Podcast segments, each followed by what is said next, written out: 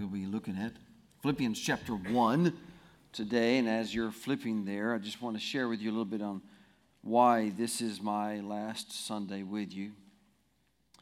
Um,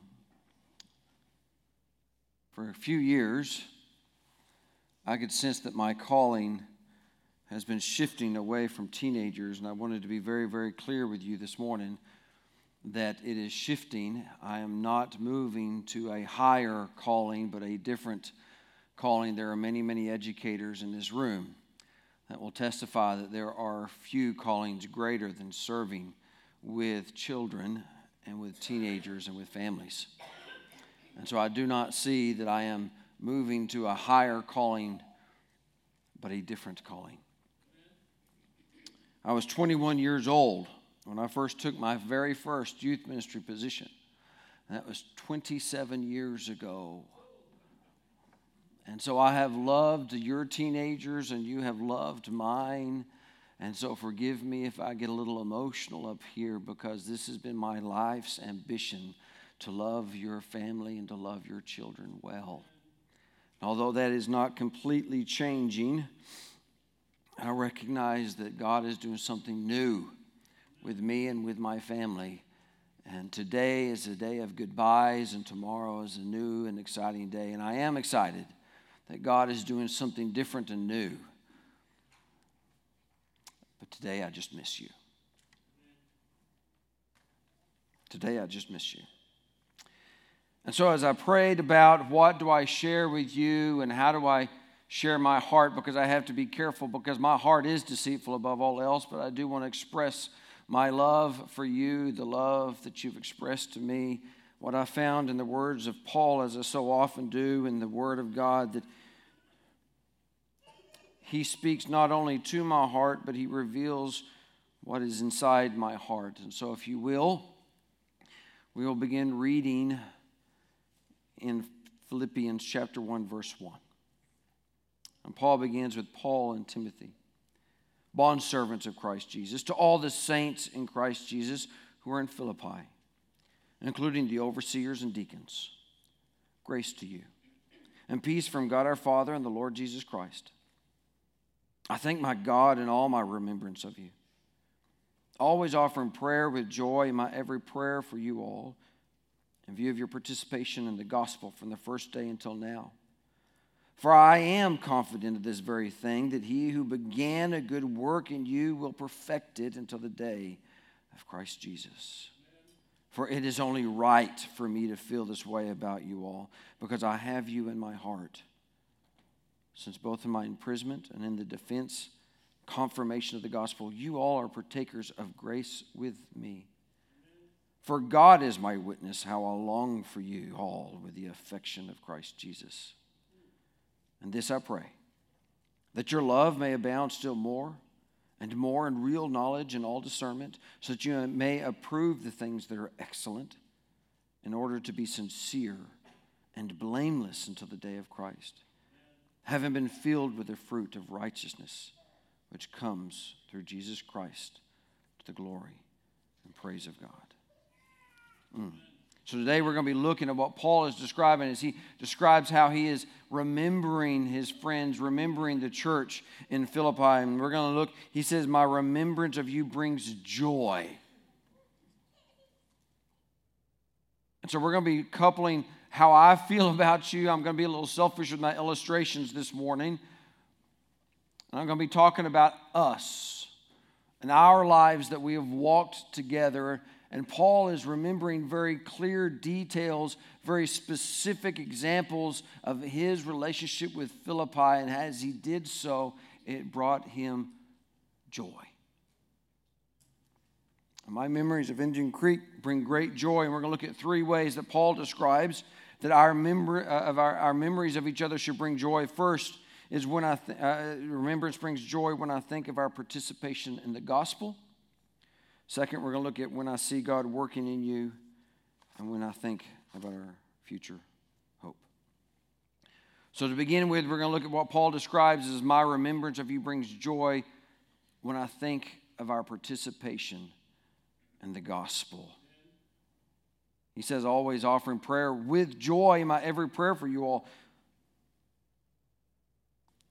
And so I began to think about how we have participated in the gospel over the last 14 years.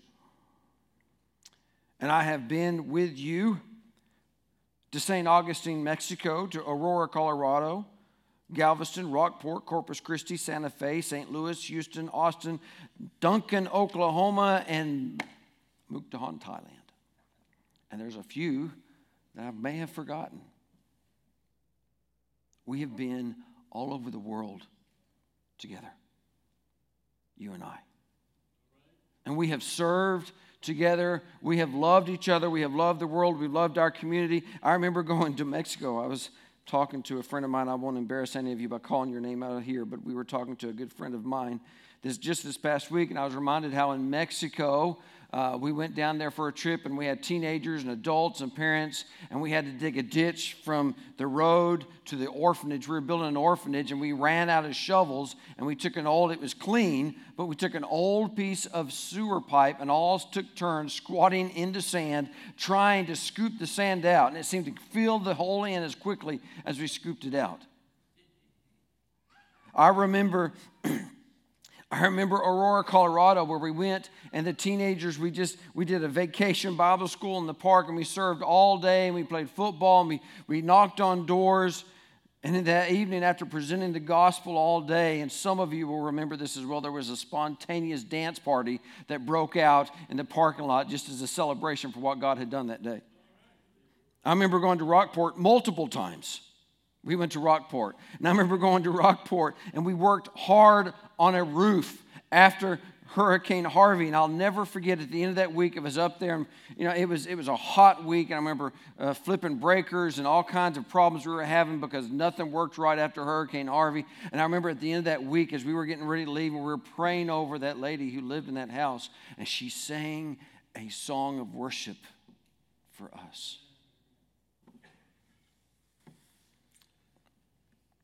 I remember walking through Illinois and knocking on church on doors, inviting people to a brand new church and a block party we were having. We did that in many places. I remember going to Thailand. I remember one of our group bought this most absurd white outfit with some sort of a dragon thing on it. The second time he wore it, it had shrunk. I remember being so sick from jet lag, sitting in the swamps of the church in Bangkok and eating this most horrible soup. And we were so hungry that we ate it anyway. I remember standing in the swamps of, swamp of Bangkok. And over a little tiny canal, there was where a woman who had no land and no money, she had waded through these canals with the monitor lizards and the crocodiles, and she had gathered what little bit of scraps she could and driftwood she could, and she built a little tiny hut, maybe five by five feet, a place for her to sleep over the water because she didn't own the land, and stood there in the mud and the sewer and witnessed and saw her come to know Christ. I remember many trips to Mukdahan where I am still amazed where the uh, schools opened wide their doors to a group of teenagers and adults from America to come and tell their students about Jesus, as long as we do it in English because we want to work on their English. They didn't care. You can tell them whatever you want to about Jesus. It's a cultural exchange, and we would present the gospel openly and honestly. I remember local service projects here to Mineral Wells where we docked door to door here sharing Christ with people. I remember a park park ministries. We've served in both of our parks here in town and we had bounce houses and we just would stand and witness to anybody who came. I remember Mission Mineral Wells where we would spend weeks weeks in a row walking through neighborhoods and knocking on doors and praying with people and repairing projects in their home and sharing Christ with all that would listen. I remember uh, serving local charities. We have several here in town that we've served at. We've sorted clothes and, and, and we've arranged things and worked in their stores. I remember when Bounce, student Zester, came and we repaired roofs right here in Mineral Wells. I still find myself driving through those neighborhoods all these years later and going, I remember being up on that roof. And I've been in your homes Some of you, I've helped you repair your roof, and I've helped you with your yards. And, and we have presented the gospel to each other in your homes and in mine. I remember weekly ministries where Awana and the emphasis is to pour as much scripture into our children as they can contain in the hopes that the Holy Spirit will speak truth to them through the Word of God and take hold and bring salvation as they develop and grow. I remember many Wednesday nights in the youth ministry, the ministry we call the Creek, where the primary purpose is to reach their lost friends. And we present the gospel week after week after week after week because we desire that the gospel go forth into our community. I remember many, many outreach opportunities, uh, fifth quarters, and events through the youth ministry. Sunday mornings, our Sunday school teachers are so, so very faithful. Some of you have been serving longer than I have after all these years. I remember your baptisms. And today we'll get to celebrate with another baptism. Remember when many of you came to know Christ. And many of you remember when my children came to know Christ and were baptized right up in here. So, as we talk about sharing the gospel, and as Paul says, that brings joy. In view of your participation of the gospel, this is very personal to all of us because we have participated together in the gospel. Now, there is a probability that someone here is a little vague on what the gospel is. So, we're going to take just a moment. We're going to make sure you understand what it means when we talk about sharing the gospel. We have all told lies. It's a good example. I have lied. And if you're honest, you have lied. And if you can't admit that you've lied, well, then you're lying now. And because of this, this, this is considered rebellion against God when we lie, when we steal, when we cheat, when we walk our own way. The Bible calls that sin. And so, as a result of the sin in our life, God is a good judge. And the punishment for sin has always been death. And not just physical death, that's part, that's half, but it's separation from God for all eternity. When we look at God and by the action of our life, we go, God, I'm going to do it my own way. Thank you very much. He says, I'm going to let you. And as a result, we get to do our own way for all eternity. But when we cross over that barrier of death, doing it our own way is not a happy way. He stores a place for those who do not desire to be in his presence. It's a place called hell.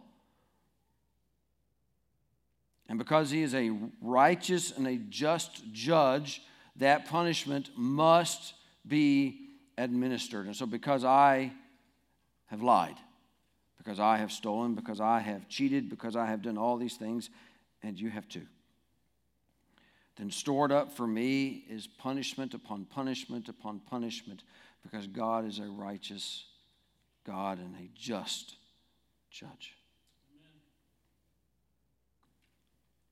But this is where I need you to really hang with me because God is not fair. He is just. And justice will be administered, but God is not a fair God. What is fair is for me to be punished. What is fair is for his wrath to be poured out upon me. And what happened instead is God chose to send his only son to live a life without sin because he's God and when he died, he chose to die upon the cross. Death was not his. He did not earn it, I earned it. And as a result, if I am willing to receive him, if I'm willing to believe upon his name, surrender my life to him, then that judgment falls upon Christ at the cross and not upon me. And so, Jesus, three days later, do not be mistaken. Three days later, Jesus rose from the dead because he never earned death. He defeated death as a result. He never earned it. He defeated death. And as a result, when we surrender to him, when we receive him and believe in his name, we receive his life within us through the form of the Holy Spirit. And though we may die physically, we will never, never die what the Bible calls the second death, and we were ushered instantly into the presence of a holy, righteous, just God who administered justice and poured his wrath out upon Jesus Christ and not upon me. And so when we talk about participation in the gospel, we, we have this urgent desire to see that as many people as many people be set free from the judgment that waits all of us as possible. We receive him. We believe in his name and we walk together in unity and in love because we belong to him. And so, my remembrance of you brings me joy when I think about your participation in the gospel. But as I think of you and I remember you, it also brings me joy when I see that God is working in you. Verse 6, Paul says this He says, I am very confident. I am confident this very thing that he who began a good work in you will perfect it until the day of Christ Jesus. Now, your, some of your translations We'll say the word complete. That's probably an easier word for us to understand. Both these words are good words to translate that word into. But complete, your, the work that God began in me, began in you, will be completed through Christ. What does this completion look like? In uh, Second Corinthians, Paul says, We all, who with unveiled faces contemplate the Lord's glory, are being transformed into his image with an ever increasing glory which comes from the Lord who is the Spirit. See, when we receive Christ and we surrender our life and He begins, he, we, and I want you to understand, it's not just a matter of I accept Him into my heart and I carry Him in my pocket, which so many in, in, in this country believe. It's, it's more of receiving Christ to a point that I give up my life. He takes over my life. And from that point forward, the change begins. Now, if you ask me if I sinned this morning, yes, I did but I am ever increasing in glory. I'm ever increasing, becoming more and more and more like Christ. And as we walk this journey of life and we rapidly approach the end, either through death or the, the, the return of Christ, we will find, if we truly belong to Him, that our who we are, our image becomes more and more like Christ, increasing in glory. So we will be completed through God's saving grace. As we change, as we become more like Him, Ephesians 2, one of my favorite scriptures says, For it is by grace you've been saved through faith, not by works. This is not of yourselves, it is the gift of God, not by works, so that no one can boast. See, grace. Grace is the pouring out of God's forgiveness, His blessings, His life upon those of us who do not deserve it. See, sometimes we hear words coming to church and growing up in church. We hear words so much that we don't ever pause to think about what the definition is. Grace is when God pours all of His goodness out, His life and His blessings upon those who can do absolutely nothing to deserve it. We are saved because God gives us grace through faith. You are completed because you have received God's grace through faith. Faith that is, was present with Christ when he hung on the cross and said, It is finished. And he was dying on the cross. He said, It is finished. God's wrath fell upon Christ and not upon us. His wrath was satisfied. That kind of faith Faith that the resurrection of Jesus on the third day is a promise of my resurrection. Faith that the work performed on the cross by Jesus applies to me and applies to you. It's not just some ancient historical event that occurred or may not have occurred. It is a real event. It's the pivotal point of all of history, and it applies to you. Will you receive it? Will you accept it? And so we are saved by grace through faith. For we are God's handiwork. Some translations say masterpiece. We are God's masterpiece. Created in Christ Jesus to do good works which God prepared in advance for us to do. Many places, Paul uses the word sanctification. It's another one of those words we hear throughout church life, and and, and sometimes we get a little muddled on what that means. Sanctification is that ongoing process where a believer becomes more and more like Jesus. Oh, I'm, I'm saved, I'm forgiven. That occurred on the cross, and I receive it at a point. But after that, we find that there's an ongoing process of growth and change. We call that sanctification. And the reason you're going, David, why you give me these big words? Because it's in the Bible. And you're going to come across that. If you read more than just two or three pages in the New Testament, you're going to find the word sanctification. So let's wrap our mind around that definition because that's, that's so important that we get it. Philippians 1 6, Paul says, You will be perfect unto the day of Christ Jesus. You will be perfected, completed, and our sanctification is working itself out. And you will finally be like Jesus when we see him face to face, either through my death or through the return of Christ. Our perfection, our sanctification will be made complete. Last week, Pastor Jake preached a sermon on one of my favorite chapters in all of Scripture, and I teased him. I said, Well, I was going to teach on that. I wasn't. I wasn't. Revelation chapter 21. And it is a description of our hope.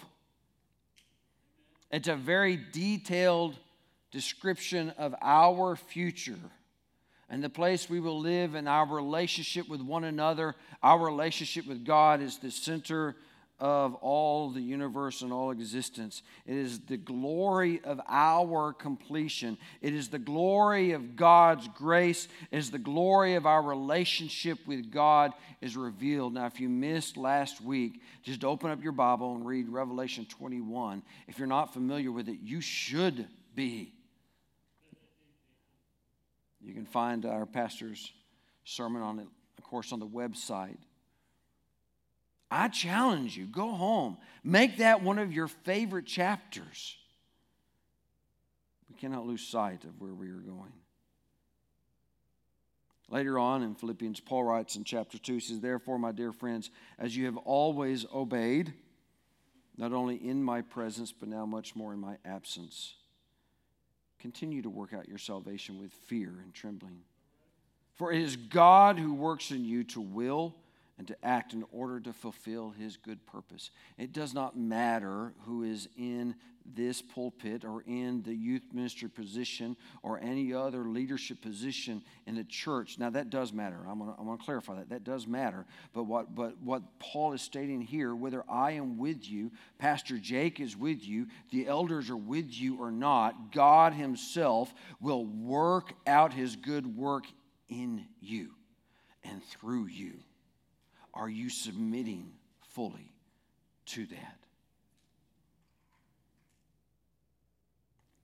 We have to submit fully to God. I've been troubled as this day has approached.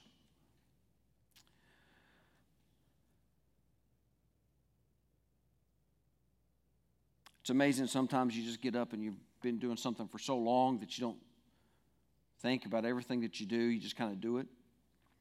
And as today has approached, I have found that I have many unfinished projects that I'm not going to have time to finish. I have found that I have unfinished relationships, unfinished discipleship.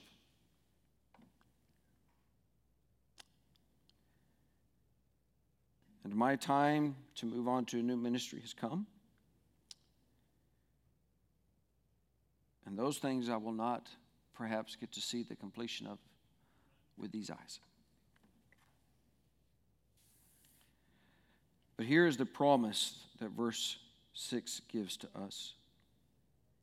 And is the Holy Spirit will complete the work in both you and me that was begun by Christ on the cross.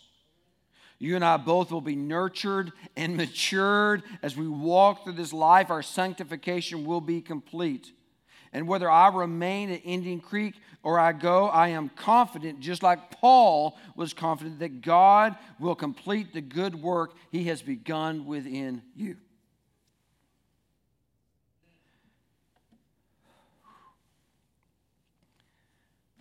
So, Paul gives us three ways that his memory brings him joy. When I think of your participation in the gospel, when I see God working through you and my remembrance of you brings joy when I think of our future hope. Philippians 1 7. I hope you're holding your finger there. I didn't ask you to do that. That's where we are today. Paul gets a little emotional and he says, For it is only right for me to feel this way about you all. I've heard some preachers laugh and say this shows that Paul was from the South, you know, from y'all. About it's only right for me to feel this way about you all because I have you in my heart, since both in my imprisonment and in the defense and confirmation of the gospel, you are partakers of grace with me. For God is my witness, how long, how I long for you with the affection of Christ Jesus. Paul very clearly missed his brothers and sisters in Christ, and he had a love. There's a love that ties believers together that is unlike any love out in the world Right now, the, the, I suspect it always has, thousands of years, the world has discussed love and peace and harmony, but there is something that occurs within the church that is very, very unique. In fact, Jesus tells us in John 13 that a new command to give you love one another, as I have loved you. So you must love one another. By this, everyone will know that you are my disciples if you have love one another. And I want to be very clear. I said earlier that my heart is deceitful above all else. Love is not an emotion. Oh, I can get an emotion from love. And I enjoy the emotion that we call love, but love is not an emotion. If you spend any amount of time with anybody, anybody who's ever been married will tell you that at some point that emotion begins to change, and you must choose to love one another. Any teenager I've ever spoken to will acknowledge that there have been times they did not feel happy about their love for their parents.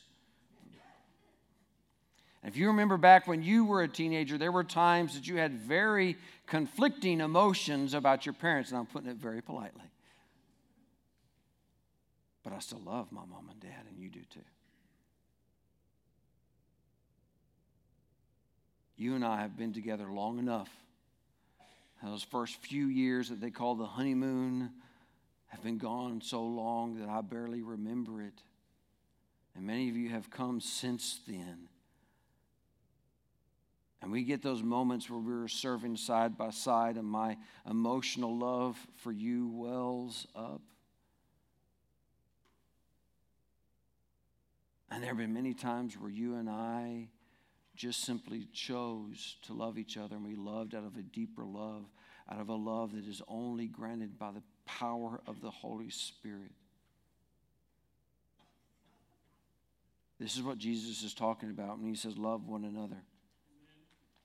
Love is not fickle. Love does not change as uh, depending on how I feel today. The love of the Holy Spirit, the love that we should have for each other, is enduring through hardship. So Paul is emotional, prays for their love.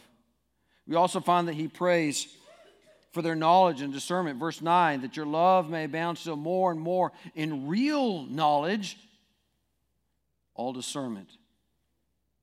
Why? So that you may approve what is excellent, in order to be sincere and blameless until the day of Christ, having been filled with the fruit of righteousness which comes through Jesus Christ and the glory and praise of God. Knowledge and discernment. Jesus John 16 puts it this way He says, But when He, the Spirit of truth, comes, He will guide you into all truth. He will not speak on His own, He will speak only what He hears, and He will tell you what is to yet to come. Our source of this knowledge, our source of discernment, always, always, always comes from the Word of God. And any knowledge that contradicts that Word of God, as Paul says, is not real knowledge. The Bible contains all we need to live a life faithful to God. Now, it doesn't tell me how to change the alternator on a car. It doesn't tell me how to do mathematical equations.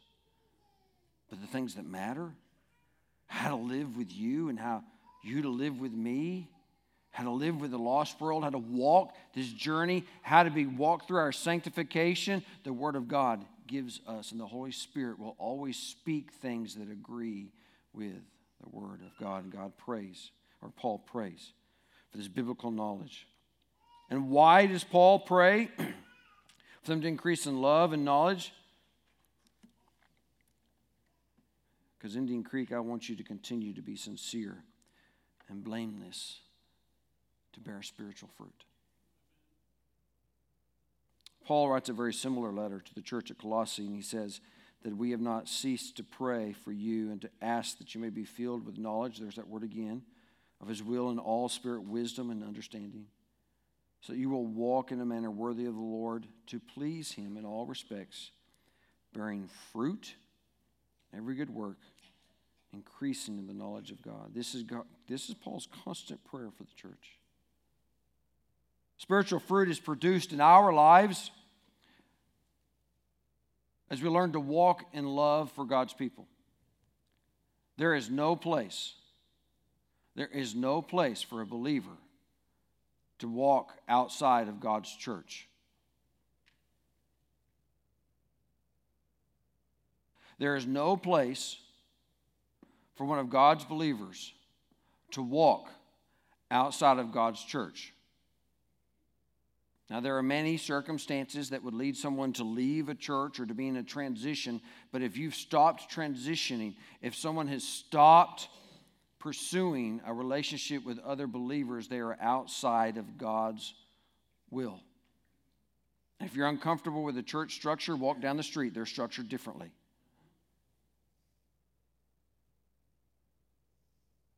We are to be walking in love for each other, walking and pursuing each other. And the fruit of our, the fruit of our lives, the fruit of the Spirit within us, walk in love for God's people, and we pursue knowledge and wisdom through the Word of God.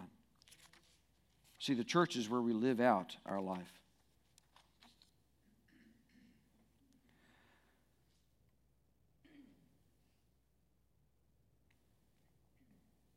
I don't want you to misunderstand.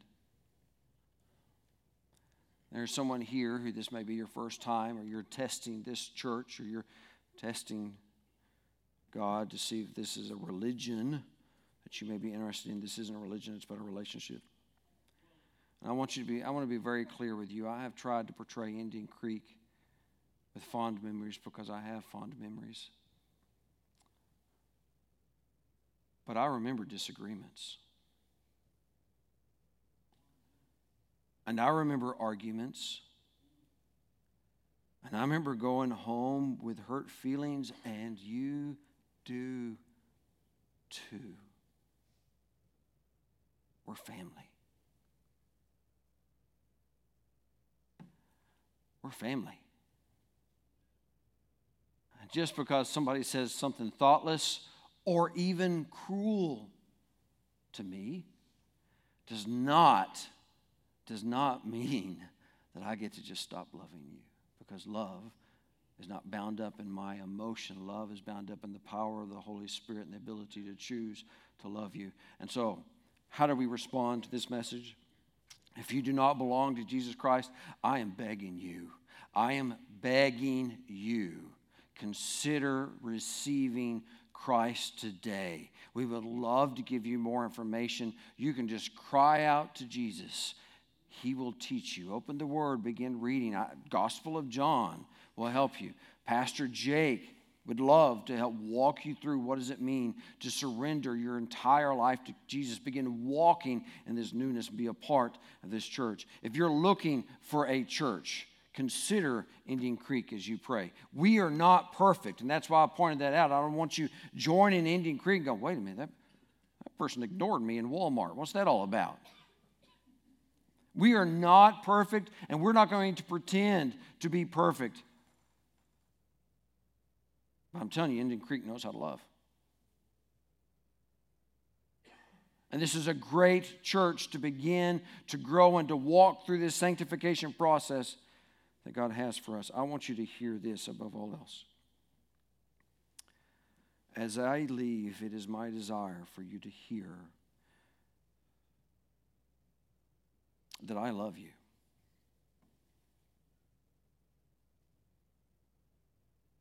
And it has been an honor to serve the majority of my youth ministry years right here at Indian Creek Baptist Church, and it hurts me to leave.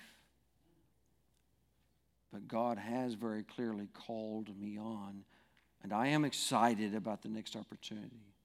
But I will miss you just as Paul missed the church in Philippi. So, years ago, when I began to learn to pray, and if you've not learned how to do this, then we're going to do a little activity this morning. I want you to, if you've closed it, open your Bible to Philippians chapter 1. And we're going to do a little activity together, and we're going to pray in accordance with Scripture.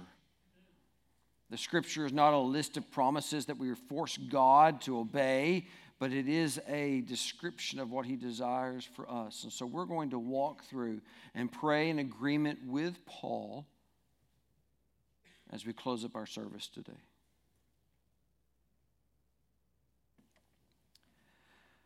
And so, Father, I do want to thank you for Indian Creek and the testimony that she has here in Mineral Wells and America, throughout the planet, the, the ministry that has been served here. I thank you the way the Indian Creek has loved me and my family for the relationship that we have that we'll step into eternity as we read about it in Revelation 21. I pray, Lord, that you will increase their desire for prayer, that you will increase the joy of the members as the church. I pray, Lord, that they will continue to have an ever increasing participation in the gospel, and not just to declare the gospel, but through the power of the Holy Spirit, Lord, that we will begin to see lives change. We want to see a new awakening here in Mineral Wells. We want to see the church explode with new believers. I pray that you continue to work out their sanctification and continue to change them individually so they become more and more like you. Lord, we know that churches also have personalities. And so, Lord, we pray that Indian Creek will continue to grow and that she will develop your likeness. And when people think of this church out on the edge of town by the river, they'll go, there's something different about that church. They just pray, they just love well. Lord, I thank you for the love that these, these believers have for each other. I thank you for the way Indian Creek has received your grace. Without it, we wouldn't be a church. Without your grace, we would all be lost and destined for hell. Lord, I pray that they increase in their love and understanding, knowledge of the word, so they can stand firm Increase their discernment and wisdom so they may know how to make choices as they move through the next few 10, 20, 100 years as a church that you grant and increase wisdom and discernment. I pray that they are able to approve what is excellent, that you remind them daily of their hope of the resurrection. That is our only hope resurrection, that there is more than this life, that there is more than just trudging through this world. Lord, you have promised us resurrection, and by yours you have sealed it. And lastly, Lord, I pray that you give them the fruit of righteousness through Jesus Christ. The Indian Creek will continue to bear spiritual fruit through Christ leading to righteousness. Thank you, Lord, because you are so, so good to us. And you pour out so much grace upon us that we do not deserve. It's the name of our King that we submit to, Jesus Christ.